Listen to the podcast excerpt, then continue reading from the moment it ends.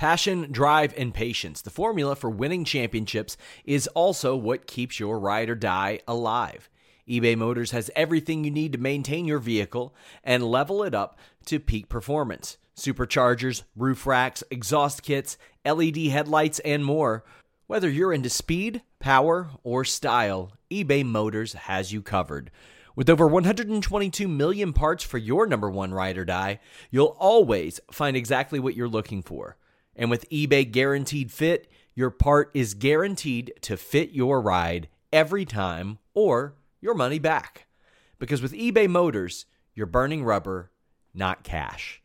With all the parts you'll need at the prices you want, it's easy to make your car the MVP and bring home huge wins. Keep your ride or die alive at ebaymotors.com. Eligible items only, exclusions apply. This is the story of the one. As a maintenance engineer, he hears things differently. To the untrained ear, everything on his shop floor might sound fine, but he can hear gears grinding or a belt slipping. So he steps in to fix the problem at hand before it gets out of hand. And he knows Grainger's got the right product he needs to get the job done, which is music to his ears. Call, clickgrainger.com, or just stop by. Grainger, for the ones who get it done.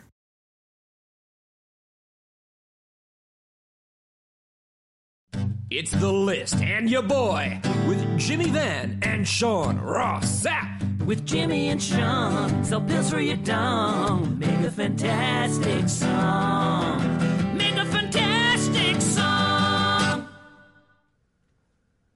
You. I just heard music. I don't know what that was about, but I just heard music. Yeah, did you, did you hear music, Jimmy? I Did you get me thrown off YouTube? Uh, I didn't do anything.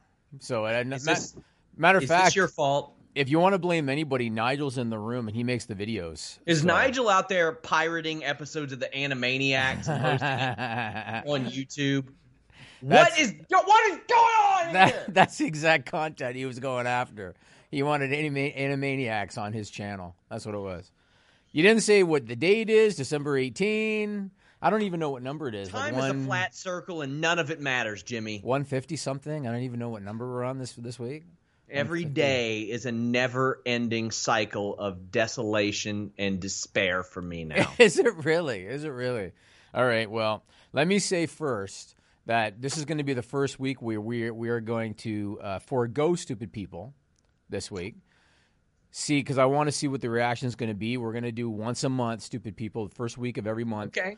Uh, and then if there's overwhelming hatred and demand, then we'll bring it back more often. But otherwise, the first week of every month is when we plan to do it. Sure. So there's that. Um, I want to say happy holidays to everybody. We're not doing we're not doing shows for the next two weeks because next Well, Wednesday's well, we are. no We are. live shows. Yes, correct. No live shows. Next week will be a special holiday collector's edition. I'm going to release it early on Fightful Select. And how about this? Even though I am your boy, it's going to be January 1st, the list and your girl, because me and Denise are doing a ho- or not a holiday, but a theme song uh, themed episode in uh, kind of in place of this. We'll run Okay. it the afternoon of uh, January 1st. That way, people will still have content. Hot dog. Okay, there you go. So that's cool. So we'll be back. Uh, I guess the eighth will be the next live show after today. It's wild, right? So- it feels like that's It's coming quick. a full quick. month away. Yeah, it's coming quick. So I guess I'll tackle this YouTube issue next. Sean's been asking me like every every you know little while, what's the latest? What's the latest? What's the latest? I have So- not. It's did. been twice. It's been twice. I asked you today, and I asked you that day when you when you I mean, every day is every little while, right, Nigel? So I'm every- not wrong. in the last week. I don't think so. All right. So uh, here's the high level explanation. I told Sean off there. I'm not going into great detail, but here's the high level explanation. So one of our divisions of my company is a content development division, as uh, I think some of you guys might know. We own a bunch of websites. We own a couple of mobile apps, and we have a lot of YouTube channels associated with those sites. What I did not know was that in the eyes of YouTube, those channels were connected or they were associated. Uh, I think the term they used was linked, linked or associated. Yes. Uh, and I didn't know that, and uh, I don't know if my team did, but I didn't. And so one of the channels was hit on, uh, I think it was last Thursday, the 12th, was hit with like more than two dozen copyright strikes via automated filters. Uh, the copyright strikes were deemed to be uh, associated with Warner Brothers. And so, uh, because they have a three strike policy on YouTube, and it was like more than two dozen that came in in one shot, they shut down everything with no notice. And so Fightful, because in YouTube's eyes, Fightful is associated with the other channel, got shut down as well. And so the last week has been spent trying to find an actual living human being, like a living, breathing, you know, blood pumping human being at YouTube because nobody likes to respond to anything. And It's the worst. yeah, and I mean, I I look at it like this, and I've I've had this conversation. I don't know if I talked to you about it, but I talked to other people about it. YouTube has tens of thousands of content creators, if not hundreds of thousands of content creators, and I understand that they don't want to make their employees too accessible because then they're going to be just bombarded, and I understand that. Where it's been frustrating for me is that I, uh, along with my attorney, we kind of like formed a little tag team on this where we've been reaching out to specific people in copyright, specific people in the legal department, specific names of specific people, and no one has returned a phone call. Uh, Yes. And that to me is frustrating, especially my, my, my attorney works for one of the biggest firms in the world.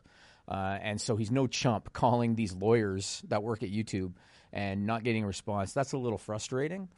Uh, the good news is that I have had luck with Warner Brothers. I've now spoken to two attorneys at Warner Brothers.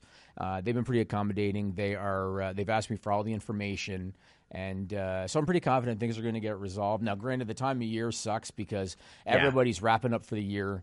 And so I told Sean, good chance it won't be resolved until the new year because everybody's after this week. A lot of people are going to be taking time off.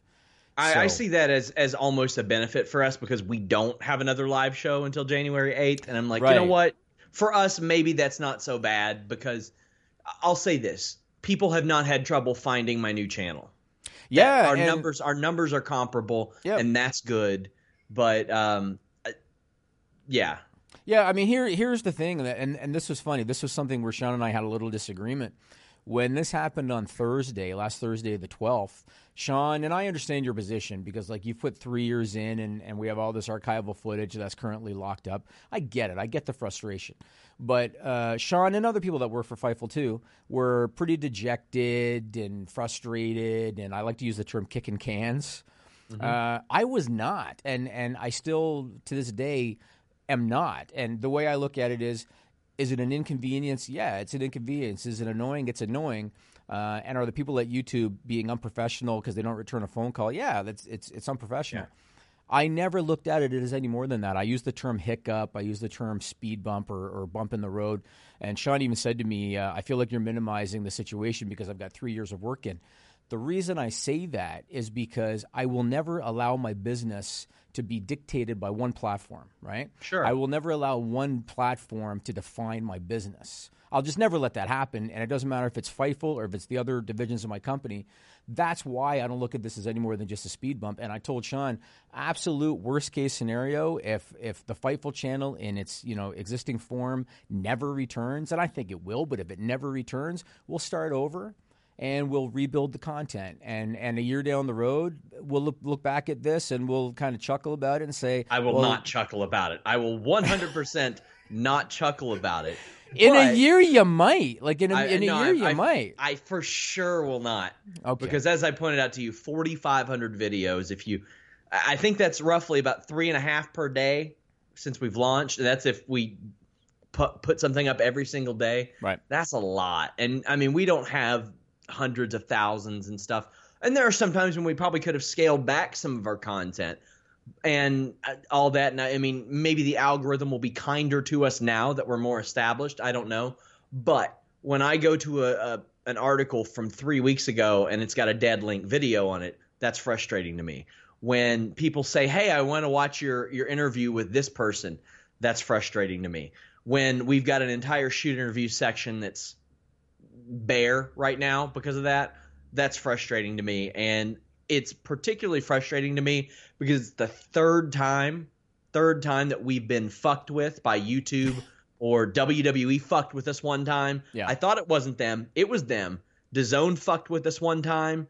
and we didn't do anything. And then when you try to get help, what happens? Well, I hit up DAZN, and they're like, "Well, you know, maybe it, it, maybe if we whitelist you, that wouldn't happen. So maybe we can do an exchange where you put a banner on your site." No, I'm not rewarding you for doing your fucking job right. I'm not giving you real estate on our website so you won't fuck up at your job. You shouldn't suck at your job. You shouldn't need like some sort of special incentive from the person that you fucked over to not suck at your job. You know the one one benefit of this being on my channel, Jimmy? What's that? I run it and I got to ban Melissa from the comments section. Oh, how about that? Congratulations. The Fightful champion has been banned from this the live was chat. all a plan. I hit up Warner Brothers. I said I need you to copyright strike a Right. bunch of random shit. Yeah. I just want to ban Melissa. So technically, that's a TKO. Am I Fightful champion? Uh, no, you're not because uh, there was no referee. There is a referee. It's me. You can't be the referee and the and the, no- and the competitor. Okay. So you say there's got to be a camera present. For what? We putting it on Twitter? Hell no. I am the authority of the YouTube division now. Nah. I am running this. Well, you're not the champion. I am the champion. That's how it is. But anyway, uh, long story short, I guess is uh, I'm confident this will get worked out. But I'm not losing any sleep over it. I'm just not because I, I again I to me YouTube is one of many platforms that we use. Uh, and again, I will not allow- allow YouTube or any other platform to kind of dictate or run our business. That's right. So- I will let the giant bonus that Jimmy's going to give me as a result of this define me. Why would I give you a bonus? Explain that. Why wouldn't you, Jimmy? Oh, all right. Well, there you go. Why wouldn't you? I mean, if you want to come for our holiday party on Friday, uh, we're gonna do you know food Well, challenges. You know what? Maybe if you would have told me, but I have a wedding rehearsal to go to. Oh, really? Do you? Okay. That'll I've be not fun. been invited to one Christmas party, Jimmy. And you know what's interesting? And I just thought of this. Camilo's never attended one of our holiday parties It's before. gonna be fun. So I'm targeting you with one of the food challenges, Camilo. It's I'm looking it. at you. And It's matter of fact, Nigel is always one of our champions on the food challenges. He always crushes at least one of them Yeah. every year. How much did you win last year? Uh, I think I got a thousand. Thousand bucks he got last year, Sean. It's not bad, you know. So we'll see. It's solid. A good- solid twenty three dollars USD. Yeah, your your exchange drops every time we tell these stories. Your exchange drops.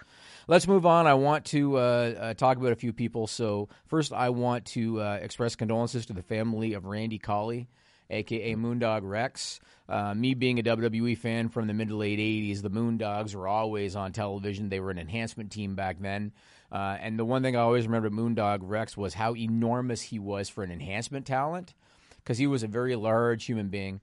He passed away uh, on December 14 at the age of 69. Apparently, he had just undergone surgery to have uh, his right leg amputated from the knee down. Uh, I'm assuming from diabetes. I don't know for sure. But uh, apparently, he had that surgery, and I guess there was complications. He uh, was the original Demolition Smash before Yes. Barry Darsow. I still vividly remember their debut with Johnny Valiant. I thought it was Darsow. But yeah, they, Darsow. Really? But I mean, weren't they they chanting like Moondog at him and stuff? I don't recall that. I don't recall that. I just remember that like Johnny Valiant was their manager, which he was so not a fit for that team, you know. Mm-hmm. And uh, and then they got a hold of Mr. Barry Darsow, uh, and he took over the role, and, and that's kind of what happened. but he's uh, not Mr. Barry Darsow. He's Mr. Hole in One. I vaguely remember that character, WCW, Yeah. right? He was a golfer, yeah. I and vaguely the remember that character. Bully and the Repo Man. And That's right. That's right. Isn't isn't it amazing, like how they switched up so many people? Like all they did with Barry Darsow was shave his head and get rid of the paint, and they threw on a little repo mask, and that was it. But Crush had like six different characters, but he was always the same guy. He was always Crush. He was always he was always technically Demolition Crush, whether he was a Hawaiian or a jailbird or a biker or or what they they kind of did a call in like 93 94 as Yeah, well. he was always Crush. I thought that was thought that was interesting. Yeah, and the other thing about uh, going back, I guess, to, to, to Barry Darsow, not that I want to get away from uh, Moondog Rex, because that was kind of the point, but Yeah. you might have noticed that when he was Demolition Smash, he wore a elbow pad over his tattoo because he came over from the NWA where he was Crusher Khrushchev.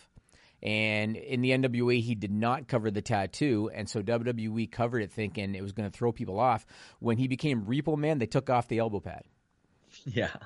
Because suddenly, suddenly, you don't, they don't want you to think he's Demolition Smash now. You know, What what did you think of when when Moondog Rex was in demolition? What did you think of their paint? Because it was so different than what we saw. It was it was a lot more colorful. Well, kind of. It was like black and blue and yellow, and then Yeah. his was like red and yellow. He would throw in some silver here. they and were there, though. obviously experimenting with them. What the the main thing I remember about Moondog Rex when he was Demolition Smash, because I, remember pretty vividly their debut on television Mm-hmm. when they won the match. Uh, Demolition Smash Rex, Moondog Rex. He's looking around for a second, and then I don't know where he stops, and he looks straight ahead, and he and he widens his eyes, and he goes, and he just and he and he just stands there doing that. Go back So- and look it up on YouTube, but don't look at anywhere near our channel. But otherwise, go back and look it up on YouTube, and uh, and you'll see it. But anyway, the next thing I want to do is I want to give best wishes to Tracy Smothers because Yeah. he was diagnosed with lymphoma. He's undergoing treatment.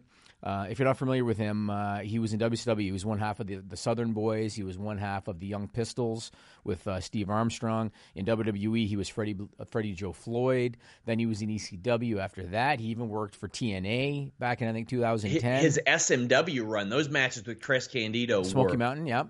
Ooh, those were amazing matches, and I, I know that a lot of contemporary fans might remember him. Uh, how I became reacquainted with him after the JBL Blue Meanie thing, if you remember, he was trying to fight JBL, like Right, he wanted to legitimately. fist fight JBL over that. And, Yes.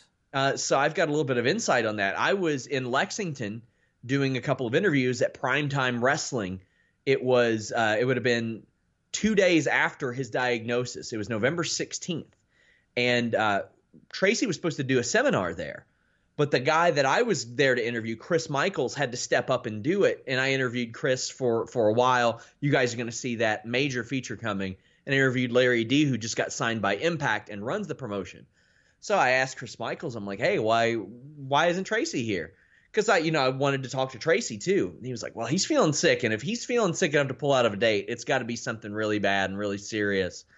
And I just remembered that, and this wasn't public yet. Obviously, he had been diagnosed a couple days before. This booking was a couple days after. Two weeks after that, I'm at WrestleCade and I'm interviewing Mikey Whipwreck, and Tracy Smothers just sits right down in the shot and starts grabbing, like talking to me, like during the interview. So I've got a bit of an interview with Tracy Smothers as well. That's couldn't have been nicer. Uh, very, very good dude. Obviously, still willing to make his his WrestleCade date and stuff like that. So he's still out there. He said it's not life threatening, Right. Uh, but still, hope he gets better. Oh, for sure, absolutely. So best of luck to him. Last but not least, Piper Niven. Uh, of course, she's with the NXT UK brand right now, and she's pretty young. She's in her twenties. She was struck by Bell's palsy uh, this past week, and uh, I happened to check her Twitter account because I wanted to kind of see how she was doing.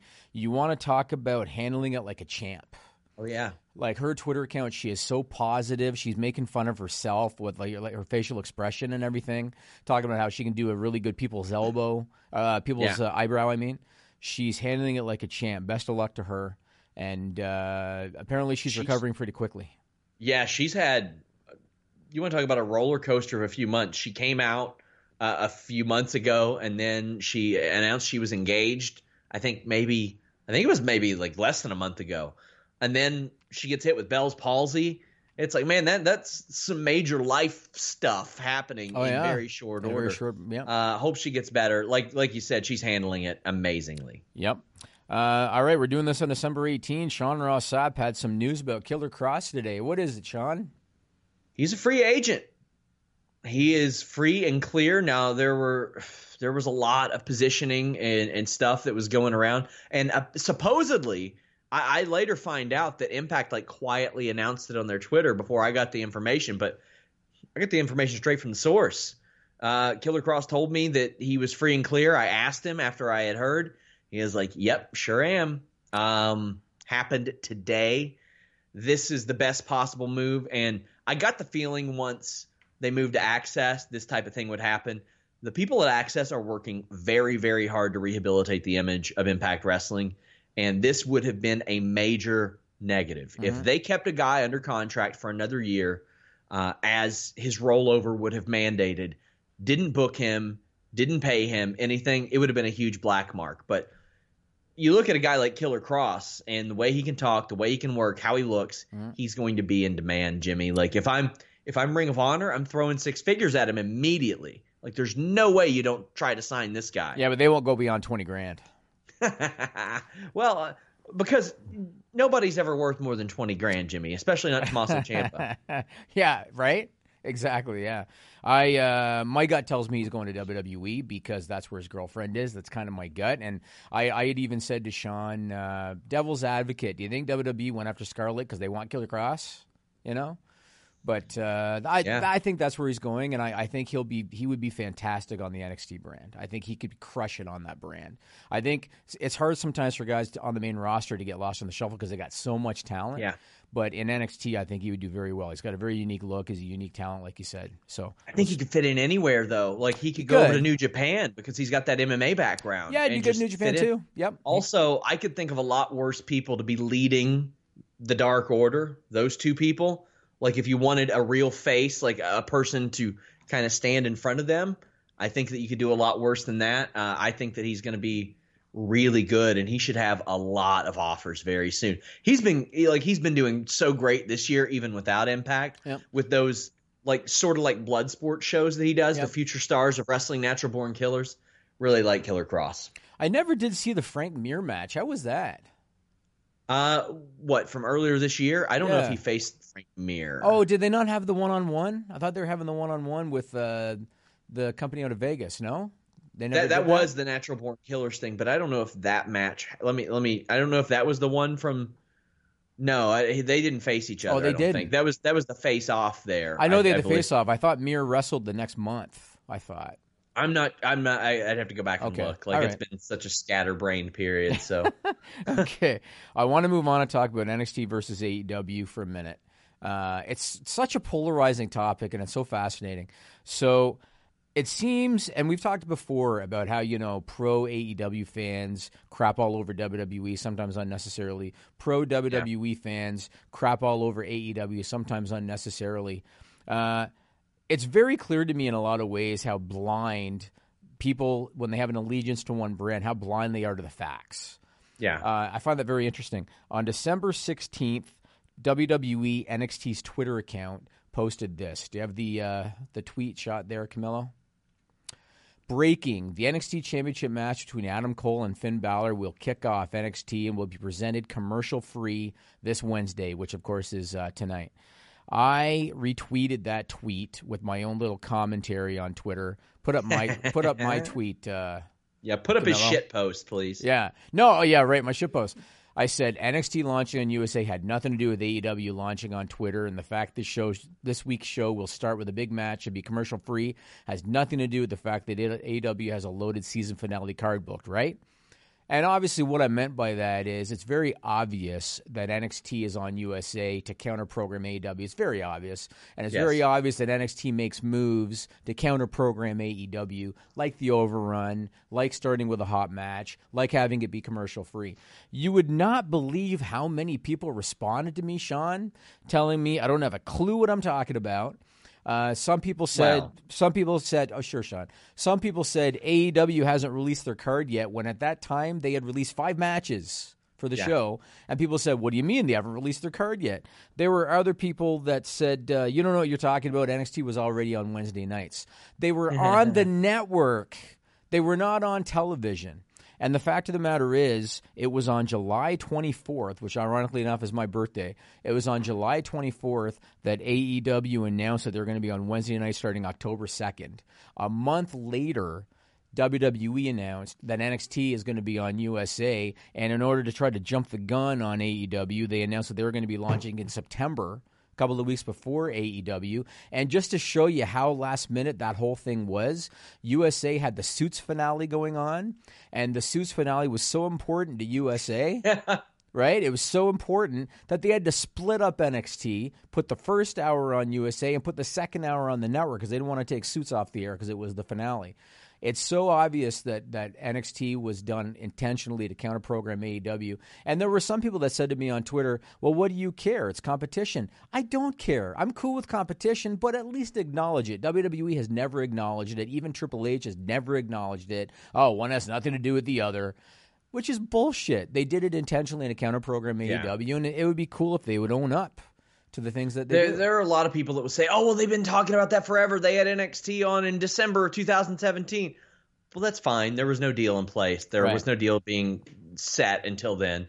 AEW knew long before. I talked to people in AEW well ahead of time. I'm pretty sure I showed Jimmy the messages where they're like, "Yeah, we know NXT is going to go up against us whatever night we're on," and I had people that specifically in WWE told me that the plan was NXT versus AEW, quote, whatever night they're on. If this would have been Thursday, then NXT would have been moved to Thursdays, right. and that's when it would have happened. That's just, I mean, this is from people that work on the show, lots of them. Yeah. And it's, it, there's nothing wrong with it. No, I have no That's issue with thing. it. I just, I just wish yeah. that they would actually own up to it. There's exactly. nothing wrong with competition.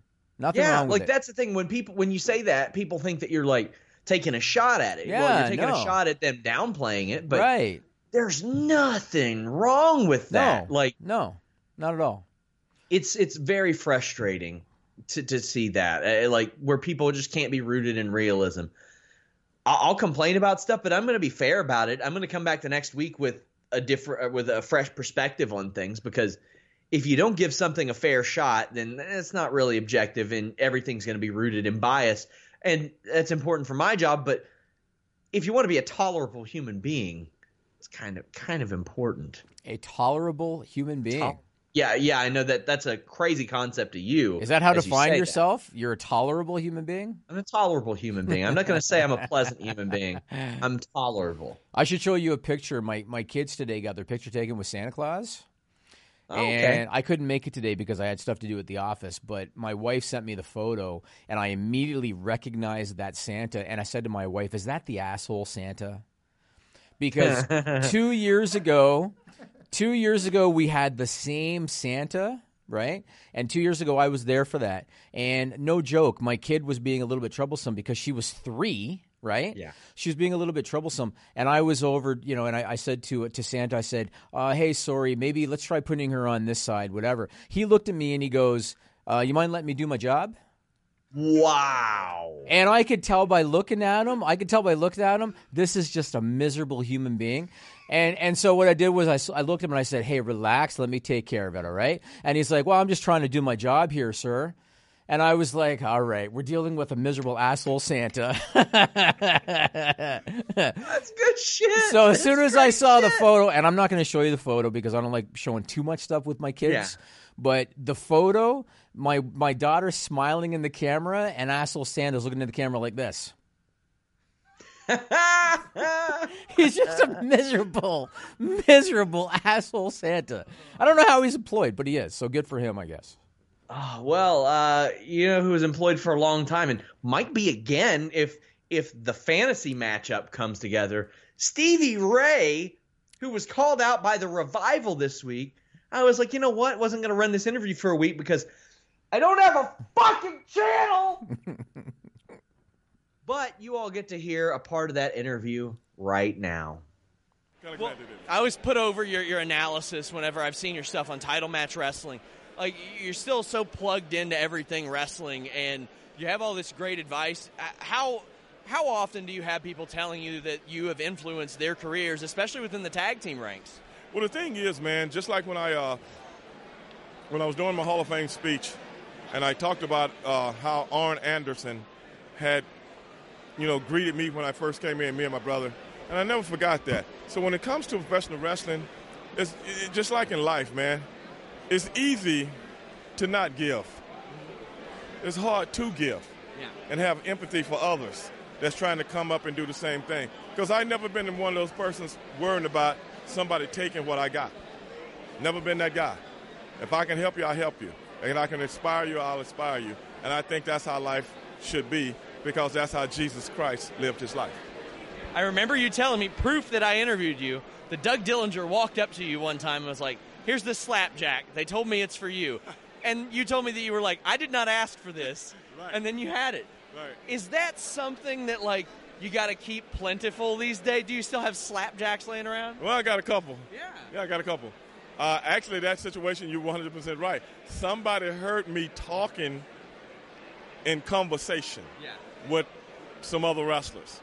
And I was saying, man, if I could think of my own gimmick, you know what I would do? I'd make me a slapjack and I'd hit somebody in the back of the head like they used to do on the old gangster movies, right? So somebody heard that and they got to the office and the office thought it was cool. And next thing I know, they make me a slapjack, but they never told me about it. And I'm like, where did this come from? That was a true story. But in the, in the real, yeah, I still keep a couple of my slapjacks with me. Maybe I'll start marketing them. Yeah, why not? Yeah. Why not? Uh, one of your NWO stablemates, Vincent Soul Train Jones, has made a reemergence on the wrestling scene. Oh, I did not know that. You didn't know that? He's been in some AEW Chris Jericho vignettes. You know, I saw that, but I thought the stuff was superimposed. I swear to God, I thought somebody was making a joke oh, on, on. No, I'm just saying with the picture that I saw, I did not know that. Hey, good for him. yeah, he's gotten his way back in there, gotten a couple dates. I was wondering what, what you thought about that. Like, I think it's great. Yeah. I think it's great. I mean, I haven't gotten a chance to watch AEW at any length, but uh, I, I think they're going to hell of a job. yeah.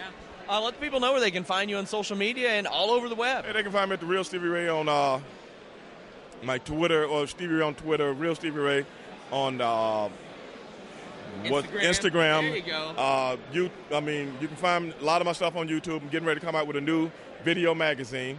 Actually, going to be calling it uh, Inside Professional Wrestling with Stevie Ray, and you can also find me on Facebook. You know, the uh, Stevie Ray athlete of the Stevie Ray. So hey, man, I'm all over the place, and I'm going to be out there even more. Stevie Ray, this is evidence that this interview actually happened. Thank you so much. Until next time, we're out. I would like to issue a personal apology, as well as extending thoughts and prayers to those who are affected by my language. this is an incredibly tough time for me personally, as I am dealing with not having. Unfortunately, Sorry, unfortunately, you froze, so we missed everything you just Oh said. no, no, no! I muted my microphone Oh, you while I did. cursed. Oh, okay. Um, and I, I would just like to issue a personal apology in that regard. My wife's because my wife sent me a text message during that interview saying she wanted to watch the podcast, but my kids are home with her, and she's like, "Sean's got a potty mouth. that's like f f f shit shit shit." Basically, I try not to curse. I try not to curse. I I, I apologize. She's a wonderful woman.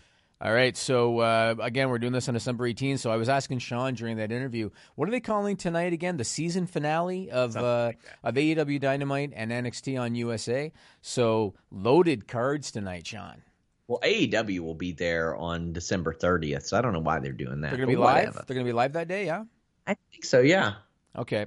Uh, well, uh, AEW Dynamite has uh, five matches announced, plus, plus Awesome Kong. They haven't announced an opponent for her yet, but Jericho Jungle Boy non-title, which you know is a little asterisk that you got to remember. SCU Young Bucks for the uh, tag team titles. Omega Hangman Say goodbye to your credit card rewards. Greedy corporate mega stores, led by Walmart and Target, are pushing for a law in Congress to take away your hard earned cash back and travel points to line their pockets. The Durbin Marshall credit card bill would enact harmful credit card routing mandates that would end credit card rewards as we know it. If you love your credit card rewards, tell your lawmakers hands off my rewards. Tell them to oppose the Durbin Marshall credit card bill. When you need mealtime inspiration, it's worth shopping Kroger, where you'll find over 30,000 mouthwatering choices that excite your inner foodie. And no matter what tasty choice you make, you'll enjoy our everyday low prices, plus extra ways to save, like digital coupons worth over $600 each week. You can also save up to $1 off per gallon at the pump with fuel points. More savings and more inspiring flavors make shopping Kroger worth it every time. Kroger, fresh for everyone. Fuel restrictions apply. Cage, Lucha Brothers, and I could see Hangman and Omega maybe starting their little program. Uh, Britt Baker, Kris Statlander, number one contender match, and Cody and Darby Allin against the Butcher and Blade So that's interesting. And then on USA, two big matches: Adam Cole, Finn Balor for the NXT title, Shayna Baszler, Rhea Ripley for the uh, women's title. Those are some. That's like takeover worthy, Sean. Also, I need to clarify they're doing a show on January 1st. My bad. So, yes, this would make sense as the, the season Season finale. finale. Right. Okay. Uh, I'm dumb. But yeah, I've been looking forward to covering wrestling tonight, and that doesn't always happen. Like, I'll be honest, there's a lot of times I'm like, all right, it's Raw, cool. I, I never dread my job, but I'll get to 8:45 p.m. and I'm like, kind of yawning. I'm not. I'm. I'm excited to cover things tonight. I'm ready for it. Hell, you yawn sometimes during the show, and you have no idea how much that irritates me. Well, I mean, look at what I'm working with here. Yeah, yeah. Look who God. look who signs the checks. Let's yawn my ass Jimmy, off. My channel, my rules. Ah, here we go. Yeah, here we go. So you know how last week, you know how last week, yeah, I'll remember that come payday. You know how last week, last week we talked about fundamental problems with AEW Creative. Uh, and I thought that was interesting because Chris Jericho, he was just on the Keeping It 100 podcast with Konnan, uh, Shane Helms, and Disco Inferno. And Shane on Helms that, isn't on that show anymore. Oh, he's not. Okay, I just looked No. at their YouTube and he was listed there. But uh, he's just Chris Jericho said that he called the team meeting because the lack of tag rules and psychology drove him nuts, and that was a quote: "drove him nuts." He specifically called out the Lucha Brothers. He said that they were lazy with tags. They tried to explain it away by saying that it was Lucha style. Uh, and Jericho claims that he called them out as being lazy. And uh, you know what I found really interesting about that? Number one, we've talked about the tag team stuff a ton of times, but another thing is there are specific websites that I won't mention, wrestling sites, that are very obviously pro AEW. Uh, and whenever they review Young Bucks matches, they consistently praise their psychology. And if you know what sites and what reviewers I'm talking about, they consistently praise the Young Bucks psychology. And I always read those reviews going, What? Because the Young Bucks have zero psychology in their matches. I would zero. say zero. okay, fine. They have 1% psychology in their I, I will, matches. I'll say this: they because a lot of people assume that that also means oh they don't sell, they can't sell. They no, can sell their ass. yeah, I'm not talking selling. I'm not Yeah, talking uh, selling. Yeah, and that's the thing. That's what a lot of people. I mean, if you can get Vince Russo to admit that the Young Bucks are good at selling, which I've been able to do, eh, yeah, it's a pretty good indicator, man. Like even he can't be like, no, they don't. They they're really good at selling, but uh, this this is why I'm such a stickler for things making sense because things making sense help accentuate things mattering. Rules matter. Rules should matter because they're important. Hats off to Chris Jericho for doing that. Uh, Yep. Quite frankly, we we brought it up on the Wednesday Night War podcast, which airs every week after NXT and AEW. Mhm. Pentagon's a little overrated, I think, and has been. I think he was the beneficiary of a lot of editing on Lucha Underground. I mean, maybe Fenix, of- is by far the te- the the athlete of that Oh, team. There's no question about it. Fenix is a top ten worker in the world. Nick Jackson's actually very good too. He's very Yes. very good Yeah. athlete. and and I think that Matt Jackson is also very good, but him and him and Nick are so different, and so are Pentagon and Fenix. But a lot of times I'll see Fenix and he's like, "Get lost, super kick. Get lost, super kick. Get lost. Uh, they're on their knees. Another one. Like it's it's a little frustrating. So when I, I would see them just hop in and out, and that buries the ref. And a lot of times these matches are early. And any show that is worth their weight, one of the first things you'll hear in a backstage meeting is if you're going to bury the ref, you better not be the first match. It better be like seven or eight or something like that because that ref has to hold the respect of the crowd for the duration of the show.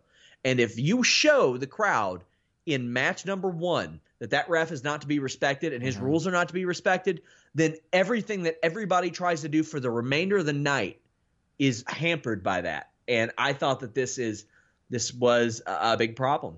Yeah, well, good on Chris Jericho for calling that out. I think that he has been such a such a positive, such an asset to Yeah. AEW. I think he's been the biggest uh, the biggest asset of anybody in that company so far. So uh, so good for him. I want to ask you about Bray Wyatt at TLC. I felt they missed the mark pretty hard. What did you think? Yeah, that match I didn't like so it. bad. I I liked the entrance. I liked the entrance, but it was quiet when he first came out. Yeah, I was. That was actually that was the one match that I was looking forward to on the show. I felt like the Miz was the wrong opponent, uh, but I was looking forward to the match just because I wanted to see how are they going to handle Bray Wyatt as Bray Wyatt. Yeah. The entrance was okay. Uh, but once the bell rang, I thought they massively missed the mark. The crowd did not like it. Uh, and to be honest with you, when he pulled the sweater off and he had the singlet underneath, I almost questioned, okay, is he going to like disappear, and then come back out with the mask on or something? Because he Yeah. looked like the Fiend without the mask on once the sweater came off. Massively missed the mark. Uh, I, I did not like it. I thought Brian looked great. And Yeah, he uh, did. He looked really good, and I really I love it when he does those the, the big running uh, drop kicks in the corner. Oh boy, yeah. I love those because he's you know what he reminds me of when he does those. He reminds me of Kenny Omega with the just just Yeah. the quick the quick uh, intensity on those. Uh-huh. But uh, didn't I wasn't feeling Bray. I will say this: the thing on SmackDown when they had the doll in the crib. Mm-hmm. I kind of dug that, even though I know it's going to turn to another piece of merch because that's what they Yeah. do with Bray Wyatt. But I kind of dug the doll in the crib. I thought that was all right. What'd you think of all that?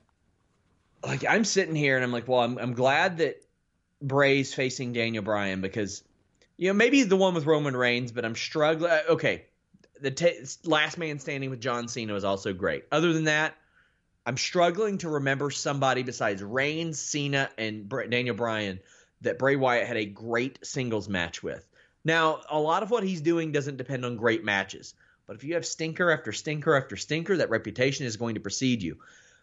That being said, if the three people that you've had a great match with are John Cena, Roman Reigns, and Daniel Bryan, I don't know if that instills a ton of confidence in me mm-hmm. in that regard because I, that ain't that hard to do. They're all three awesome entertainers at what they do. This should this played the hokey pokey with the character. I couldn't tell if if Bray Wyatt was or if he was a badass. I could not tell. I don't know if he was just a normal dude who was competitive. Yeah. Uh, I'll, I'll reserve judgment and see how it plays out eventually. But yeah, I, I thought the entrance was the highlight of this, Uh, Yep. or Daniel Bryan's appearance was the highlight of it. The entrance was okay because he took a crowd that made no noise when he came out, and by the end they were kind of excited for it. But that match sucked, and ah, that's a bummer. I really think that the program with Seth really hurt Bray Wyatt. Uh, did. because you know uh, Vince McMahon, he was probably thinking, you know, I want to recreate the Undertaker in terms of no selling finishes and stuff like that. But they made Bray look stupid because he would stay down to allow the referee to call off the match, Yeah. and then pop up like he wasn't hurt when you've just lost your title opportunity. Yeah. So they made him look stupid, and I, I think he really lost momentum and lost steam because of that program. So we'll see if I they agree. can. We'll see if they can get it back with Brian. Kairi Sane any update? None, none. I mean, she got evaluated Monday, but everybody who knows anything knew she was going to get updated Monday. Not cleared. Pull from live live events upcoming. I mean, I don't blame them for pulling her for up, from upcoming live events. Why? Why even risk it? I mean, they they the good thing they got a couple weeks to kill, and another good thing, Asuka is clearly being positioned to wrestle Becky Lynch at the Royal Rumble. Yep. So you don't really need to rush to like pull the title from her or anything because why, why would you do that? Uh, somebody in the Q and A on Fightful Select, which I'm about to plug, they said, how, well, "How would you feel if they brought up Io Shirai and had her like as a third member of the Kabuki Warriors?" And I was thinking about what she's doing on NXT right now, which is nothing. And I was mm-hmm. like, you know what? That, that'd be real good. Honestly, she would fit right in with them with the heel personalities. Mm-hmm. You want to talk about flexibility? What that would give the Kabuki Warriors? They could run the Freebird rule. Freebird rule. They they could they could still be on NXT because they've got those women's titles and they've established that. If Asuka wanted a singles run, or Kairi, or Io wanted a singles run, it's there. I think that would be a brilliant idea. They don't have to change up the gimmick for anybody. Mm-hmm. They- It's I think that would be really good. I mean, now there's there's something to be said about grouping all the Japanese women together, but they're all connected And by Kairi Sane. It would be like a pioneering act. Yeah. Like, has there ever been a female Freebird rule type act like that? Not really. See, that's the thing. There's so many things that are exhausted tropes that they do with men that they don't do with women. Right. Are are are there any women with male managers right now? Women with male managers.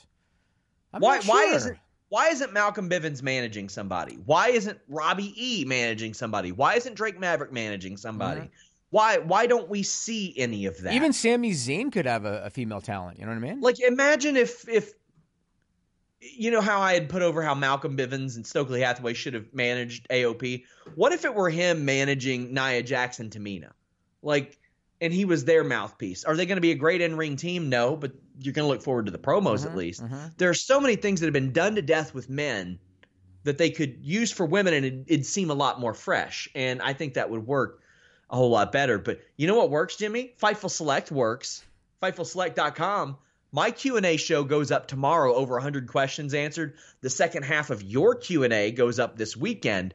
But in the meantime, we've got Sour Graps from Alex Pawlowski. I know a lot of people miss him on review shows, but he reviews Raw and SmackDown every single week, and we run those live. Also, every single week, we have Steven Jensen's Fightful Select Weekender podcast. We're talking NWA, Ring of Honor, 205 Live, NXT UK, a lot of stuff in that regard over there. You get lots of exclusive news. But for all subscribers this month, I'm going to sh- give you early access to our Christmas edition of Listen You Boy. And when me and Denise get our uh, wrestling theme song show filmed, that will be up there as well. We got retro reviews every month. And, you know, I got a lot of people asking about like when we move it to Fightful.com. I'm getting more excited. The more people ask me about that, I'm like, all right, cool. There's some there's some interest there. So uh, keep your eyes on that, guys. But FightfulSelect.com is how to directly support what we do. Cool. So uh, we had the Stevie Ray interview, and you mentioned the revival. What was the point of that whole thing with uh, the revival and Booker? Was that like just some off the cuff thing, or do you think that they're actually going to consider having Harlem Heat do a one off? I don't know if WWE will consider it, but I think the revival would consider it. I think the revival believe enough in themselves that they think that they could get a good match out of Harlem Heat. Now, I I want to be clear because I know somebody will tag Booker T and say, "Oh, get a good match out of." Yeah, he doesn't wrestle anymore. He's in his fifties. So yeah, that is the situation. Uh, Stevie hasn't wrestled in a long, long time. Yeah. And I think that the revival would be good enough to get a good match out of Harlem Heat, and they should beat them. But I don't know if that would happen. But that, why not? I, I thought the promo on Booker T was great. I thought it was good heel stuff. And it, if they get the match, then good. If they don't, well, then they look a lot tougher than if they're 50 years old. Yeah, I just I question why they did it at all. I just I, I was trying to understand what's the point of even doing it if there's no Planting payoff? seed? Planting seeds. Yeah, I guess. So this uh Well, th- here here's the thing. Also, sorry to interrupt. Yep. You know, Vince McMahon hates when people plant seeds if there is no potential match. Do you think the revival give a shit if it pisses off Vince McMahon right now? Uh, well, I, I think I don't think they did it without Vince McMahon's knowledge or without somebody's Probably not. knowledge.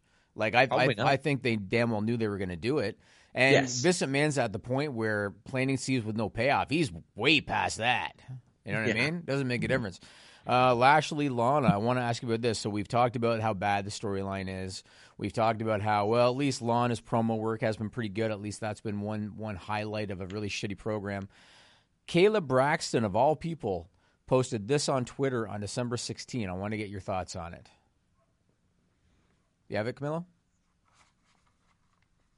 The tweet. Kayla Braxton's tweet. She says that she would forgo her pay to. we literally uh, have three pieces the- of media this week. We got nothing. There it is. I'll forego my paycheck to never see Lana and Lashley together on television again. I found it interesting that somebody like Kayla Braxton would post that. Uh, do you think that she's somebody that WWE they don't care enough about to even really notice it? Do you think that she's somebody where she doesn't care if she gets heat for it? What do you think? What What are your thoughts on on having her kind of crap on a WWE storyline like that? good. I'd prefer honesty. Um, uh, which I mean, I think is partially in storyline as well. Maybe you could you could see it as that, and uh, if she were to get heat from it, she could easily say that. I think. I guess I don't know. It just seemed to me like she was shitting on the program. But Yeah. Oh, I mean, it sucks. So yeah, it does. It does. it's really bad. I am excited for the wedding though. NWA Into the Fire. How was it? The pay per view. I haven't seen it. Bless this company. A two and a half hour show at Okay. six oh five p.m. on a Saturday. Oh my god! Like I mean, I was up till two in the morning just watching UFC before the coverage. I was up till five a.m. covering it, but before any major fights happened, NWA Into the Fire was done. I had assigned that to Warren. Warren, uh, you all subscribe to him at youtube.com slash Mr. Warren Hayes. But his the review show was over there, and I was like, shit, I could have been on this review show. The show was over at like 8:30. I was stoked, Jimmy. I couldn't have been happier. Two and a half hours was so much more digestible, and the show was good. And Marty Scurll showed up. yeah, Marty Scurll showed up, and he also did the power tapings afterwards. Uh, is this a situation because we know that Colt Cabana he was working Ring of Honor and NWA at the same time? Is it basically a similar situation? I know his contract with Ring of Honor is coming up, or maybe it's already expired. But uh, I don't think he's signing full time with the with the NWA. I think this No. is just something he's doing. Is he still technically under contract to Ring of Honor, or is his contract up? I don't know if he's under contract. He's under an agreement with them, but I don't know if you've noticed. Did you see what Cody said about it? Uh, he's keeping his options open. Have you noticed? And this is not a shot at Cody, Mm-hmm. but when it seems like people aren't going to end up in AEW, like Cody is quick to be like, "Oh, well, this is what they're doing."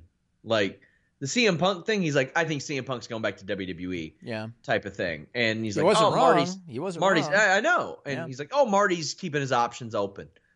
I was like, "Well, I mean, I would kind of leave that up to them personally, but if that's how he wants to do it, that's fine. I understand that." Cody's very transparent in his interviews these days. Like he's he's very honest or you know transparent in these. Like he talked about the money in the bank stuff, but it's just something I noticed. But if you're if you're Marty, here's the thing: a lot of people were asking me whether or not Joey Ryan had a bunch of options because that was a lot of speculation. They're like, well, what will he do? Will he go to AEW? And I'm thinking, everybody's getting signed by WWE, Ring of Honor, NXT, Impact, even mm-hmm. AEW. Somebody's got to headline these indie shows. Yeah, the thing with Joey Ryan though, and, and he kind of acknowledged it too, is he could have gone to AEW and he could have gone to WWE, but not as that character. Yeah, but I mean, he gets to do that. He gets to work whenever he wants. Yeah. Well, except for the Impact stuff. If Marty wants to do that for a while, I don't blame the dude. Yeah, he might. He might. I mean, I, I still can't help but think he's going to end up in AEW. That's where all his buddies are. Sure, sure, but, I you're mean, right. in- if, in- if he wants the to explore the term- waters, in the short term, can you think of a bigger indie headliner than than him? I mean, Yeah. the thing is, I I think that's probably what Matt Hardy will do in March too. Matt Hardy, I, I don't see AEW falling all over themselves to work with him. Mm-hmm. Although if he's working matches like he did Monday every single week, maybe maybe they would because that was awesome. But Mm-hmm. I see him as a creative guy, and if you want your your indie show promoted, or if you're Impact or Ring of Honor or even NWA, he would fit right in with a lot of those infomercials that you see on NWA with his broken stuff. Mm-hmm, I I think that there's there's about to be a couple really interesting names out there that are going to freelance and do a little bit of what Samoa Joe did a few years ago before WWE was like, "Oh, we don't like this. Let's get him a part of the the roster full time." Mm-hmm. Yeah, we'll see what happens. I mean, to me, you know, I, I try to put myself into the mindset of a, of a wrestler, and to me, working the independent seems like such a hustle. It does, and and you never know sometimes unless you, unless you only work with established promoters that you know and have and trust and whatever. You never know if you're getting that paycheck. You never know if you know what I'm saying. Like it's, I would much rather work for an AEW if the money is right. Yeah. Uh, than I would be an independent wrestler, but I, but again, I can't put myself in the shoes of Marty Scurll, so I don't know what he's Also- thinking. Also, you get to pick when you work, pretty much where you work. If you book a show, you can probably also book a seminar. You can book a signing. You can probably book a meet and greet. You can sign a stack of eight by 10s mm-hmm, mm-hmm. You can sell your merch. There's there's an awful lot of, of freedom there. And I mean, we, we heard Cody say it a couple years ago. Now the money is much better in WWE now than it was in 2016. Mm-hmm. But he said he made more money on the Indies than he did in. WWE. Yep, yep. So- Uh, Aaron Stevens, Mr. Uh, Damien Sandow, so he won the national title on uh, NWA Into the Fire. What's up with him? Because I know that he had left wrestling. He wanted to try his hand at acting. And we know what a tough racket that is. You can just ask Cody Rhodes. You can ask Chris Jericho. You can even ask Steve Austin, who said that he would never audition again. So is Aaron Stevens now looking to get back full time into pro wrestling, or what's the situation with him? No, I can I can see what I can find out about that from NWA or or I can reach out to Aaron in particular, but I think this is good, man. He got out of wrestling when he was like 34 or 35. Mm-hmm. And that that is quite frankly before your prime as a pro wrestler these days. but he was past his prime. He had stopped tanning. He didn't look like he worked out anymore. That's not the case now. He looks like he's motivated. He looks like he's interested. And he looks like he's into this. And it looks like this is something he can really sink his teeth into. And I'm stoked. The guy's 37 years old. He's a big dude. He's like 6'4, 240. Like he he's got it. it. He's a part of that class, Jimmy. They just looked like they were poised to be upper upper card guys or main event guys. And WWE was just like, mm, no, because they had Cody Rhodes was hot as dashing Cody Rhodes. Wade Barrett was hot in the Nexus. You had Ryback hot for a while with the with the CM Punk stuff. You had a lot of those guys, and they all left like around the same time. And it's like, oh well, there goes that. So I, am glad to see him back. Honestly, cool. Uh, what? How do you think Cody feels about the fact that the NWA's next pay per view on January 24th is going to be called Hard Times? How do you think Cody feels about that? I, I, I don't want to speak for Cody, but generally when homage has been paid to his father, he's he seems happy about it. Like right. he doesn't seem to. Again, I don't want to speak for Cody, but he's never seemed like the kind of guy that thinks that his father's legacy belongs to only whatever he's working with, type mm. of thing. If that makes sense. And I mean, I think a big part of the reason he did the NWA stuff was because of his father, obviously. Oh, so sure, sure. Yeah. I, I, would imagine he doesn't have a problem with it, but then again, I, I, I don't know. I'm, I'm not Cody Rhodes. Still one of the greatest promos of all time. Oh, of course. I, yeah. every, I, I, still look it up on YouTube every now and then. It's one of the really? greatest. Yeah. Do you ever look up my promos? oh, you can't. uh, Colt Cabana, what's the word on him? So he he finished up with the Ring of Honor after Final Battle. So what's the story on Colt Cabana? There's a big, big push among talent that I've spoken to in AEW that want him there. I don't know if he'll get there, but there's a big talent push of talent that won him there. He lost the NWA title. He finished up on commentary.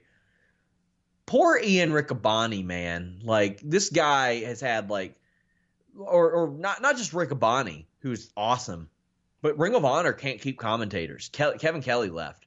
Uh, Steve Corino left. He was very good. Now Colt Cabana left, and I like Caprice Coleman and Ian Riccaboni, so I think they'll be fine. But Lord, if, if one of them leave, like what the hell? So what's next? Cabana left on his own accord. I don't know. Oh, I don't know. Oh, okay, okay, I don't know if he didn't get renewed. I don't know if he left, but he finished up. Yeah, he finished they, up. They gave him, a, and I thought it was very nice of Ring of Honor to give him a match at Final Battle with Alex Shelley, a guy he had never been able to wrestle singles before. Mm-hmm. That was very cool of them. But it it looked like that he was freeing himself up last weekend. That, that's how it came off to me. Yeah. But I, I yeah. All right, we'll see what happens there. And then, what did you think about PCO winning the Ring of Honor title at Final Battle? They didn't put the title on Marty Scurll in April. Mm-hmm. Do you know how much more sense it would have made to have Marty Scurll hold that title all the way up to December with the villain, uh, villain enterprises thing, and then PCO breaks free from the control of Marty Scurll and beats Marty Scurll at Final Battle for that title.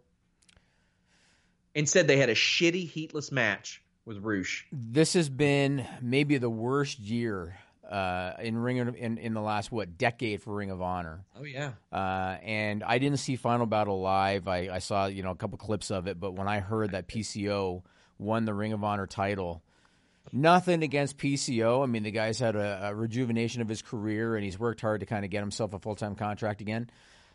I don't know if that's the guy at, at, at, at, this age and everything that I want to be my champion. I think he'll lose the title in a couple weeks. yeah, maybe he will. Maybe he will. But it's it's Ring of Honor, man. What a what a fall from grace for Ring of Honor. It's unbelievable how they. Fall. And the thing off. is, like, the buzz around PCO was before he got to ROH. Yes. After he after he faced Walter and he was doing all that crazy shit there. Yes. He faced Janela back in June 2018, and since then it's it's died down a lot. They really should have had Marty Scurll versus PCO, with Marty being the champion the last eight months. Right. Yep, I agree. Ugh. Well, last thing I got for you. So don't forget after this, go to FightfulSelect.com. We're going to have the list goes on. I got extra stuff we're going to talk about. We're going to talk about backstage, and he's already preparing himself, Nigel. He's already preparing himself. Yeah, that's great. We're gonna have stuff about backstage, Stephanie McMahon, Liv Morgan. I'm gonna talk about those live event commercials WWE does. So we're gonna talk about that stuff. But one more thing I want to talk about before we go off the air. I want to talk about Colby Covington. Uh, anybody that's not an MMA fan, you're going to understand why I'm talking about it. So last weekend was UFC 245. Colby Covington got a shot at the UFC welterweight title against Kamaru Usman. He got a shot, all right. Well, let me let me talk about it. So he he suffered a fractured jaw in the third round. He fought for two more rounds with a broken jaw, which is balls. Uh, he ended up uh, losing by TKO in the fifth round. A lot of people reveled in the fact that he suffered a broken jaw and and we're kind of poking fun on him on social media and stuff like that. Here's why I want to talk about this. A few years ago, nobody knew who Colby Covington was. Right? Nobody Yes. had a clue. Colby Covington figured it out. He figured out that uh, sports is entertainment. And it doesn't matter if it's wrestling, if it's boxing, if it's MMA, even if it's football or basketball, you have to be entertaining to, to become a star. Now, granted, you have to be a winner too, because if if you go out there and don't win, then you're going to have a short shelf life. But you look at guys like Floyd Mayweather and you look at guys like Conor McGregor, they got it. And the reason that they became very successful financially is because they got it. And Colby Covington figured it out. Uh, now, maybe he was a little controversial sometimes with some of his comments, but he decided to grasp the heel persona. That's why he wore the Make America Great Again hats, openly supported Donald Trump, went to the White House, picked Kurt Angle's entrance music as his as his music to walk to the cage because he wanted people to chant "You suck" during that song. He did that intentionally. He grasped being a heel, uh, and I think anybody that's reveling in the fact that he suffered a broken jaw, you completely miss the point. Why- Kind of. no, you Kind did of. because there's Kind so of. many guys in MMA and in wrestling too, but MMA Okay. more than anything. There, no, let me Rel- finish. Let me finish. There's so many guys in MMA that they don't understand the entertainment aspect of that business, and when they win a fight and they're in the cage with Joe Rogan, and Joe Rogan says, "What's next?" What do they say, Sean? Ah, whatever Dana White. You know, gives me whatever the UFC decides for me. There are zero stars in the UFC now, aside from Jon Jones because he keeps winning. Uh, Daniel Cormier, I guess, because you know he he won, but he was also a good talker. You can count on one hand how many bankable box office stars they have in the UFC, and it's because nobody grasps the entertainment aspect of the business. They all want to be too polite and they want to be too respectful. You have to become an entertainer if you want to be successful in that business. And I respect the fact that Colby Covington was. Yeah, he said some really controversial things, uh, and I'm not going to defend him on that necessarily, but he understood you've got to be an entertainer in this business, uh, and he chose to be a heel, and I fully respect him for that. Yes, relatively speaking, he made a name for himself much bigger than he would have. Absolutely, no question. I do think that a lot of people overblow how much of a name that he's made for himself. Uh, his ESPN numbers were some of the worst that they've ever done. The prelim numbers for this show were down from the last pay per view. Also, can you remember anything that Ka- Kamaru Usman has ever said ever besides "I gave twenty percent tonight"? that Kamaru Usman has said? Yes. The only thing that I can remember, because I kind of found it funny, was when the crowd was chanting USA. Some of the crowd, some of the crowd yeah. was chanting USA. Kamaru Usman, if you're not an MMA fan, he's a Nigerian born, but he grew up in the States. And Kamaru Usman afterwards said, Well, they were chanting USA to me because I'm more American than he Okay. is. So before that, before that, you would have never remembered anything Kamaru Usman's ever said in an interview, No. any antics. No. 933,000 Instagram followers. Colby Covington, 334,000. Twitter followers. Kamaru Usman, 162,000. Colby, about 126. That's with Donald Trump retweeting him. Donald Trump, who's okay, whether you're political or not, his followers are like, what? Donald's? Give me that. What was that? What was that? Nigel knows what I'm talking about. Does he? Okay. Multiple endorsements from Donald Trump. The Trump family came to his fights, True. and nobody gave a shit enough to tap follow. Yeah, I mean, I guess we'll see. I mean, I, I look at it like this. I mean, number one, I don't think much of Twitter, and and I think we've seen. I shouldn't say that. Let me take that back. I don't look at Twitter as heavily as other people do. Uh, and when you look at something like Fightful Select, our subscriptions doubled after we integrated it into .com, even though we plugged every Fightful Select article on Twitter every time we posted one. We got on .com, they doubled. So Yeah. Twitter to me is not as big of a tool as, as a lot of people you know tend to think that it is. But, I, but but I- Instagram and viewership and no, all well, this- let me let me let me just say this. I don't think Colby Covington has reached his peak so long as he continues to win. Right? Yeah. He's only kind of like he's only kind of uh, touched the surface in terms of this whole character. Sure. But he's got to continue to win. If he doesn't come back from this loss, rack up a couple of big wins, get another title shot, and beat Usman, he's never going to reach the next Correct. level, right? So I'm not I'm not saying that he has reached superstar status or anything. What I'm saying is he's one of these guys that gets it, and I wish that there was more guys in MMA that got it. Uh, Cowboy Cerrone's another guy. I'd- Maybe I'd put in there as a guy that's kind of understood the entertainment aspect a little bit. but- Covington's a major pro wrestling fan too. He did spots for Impact Wrestling, for the love of God. Right, Like, right. He, he understands that for sure. But I understand that you guys need to leave a thumbs up, subscribe to this channel, even though you know in the future we'll be either on another Fightful channel or hopefully on our channel, Jimmy. Why are you looking at me like I had something to do with this? I'm the guy that's trying to save it, Sean. That's who Jimmy, I am. I'm the guy trying to save it. You're Scrooge, and I'm just trying to get my cooked goose. I want my goose back. There you go. Until next time, guys. When you need mealtime inspiration, it's worth shopping Kroger, where you'll find over 30,000 mouthwatering choices that excite your inner foodie. And no matter what tasty choice you make, you'll enjoy our everyday low prices, plus extra ways to save, like digital coupons worth over $600 each week. You can also save up to $1 off per gallon at the pump with fuel points. More savings and more inspiring flavors make shopping Kroger worth it every time. Kroger, fresh for everyone. Fuel restrictions apply.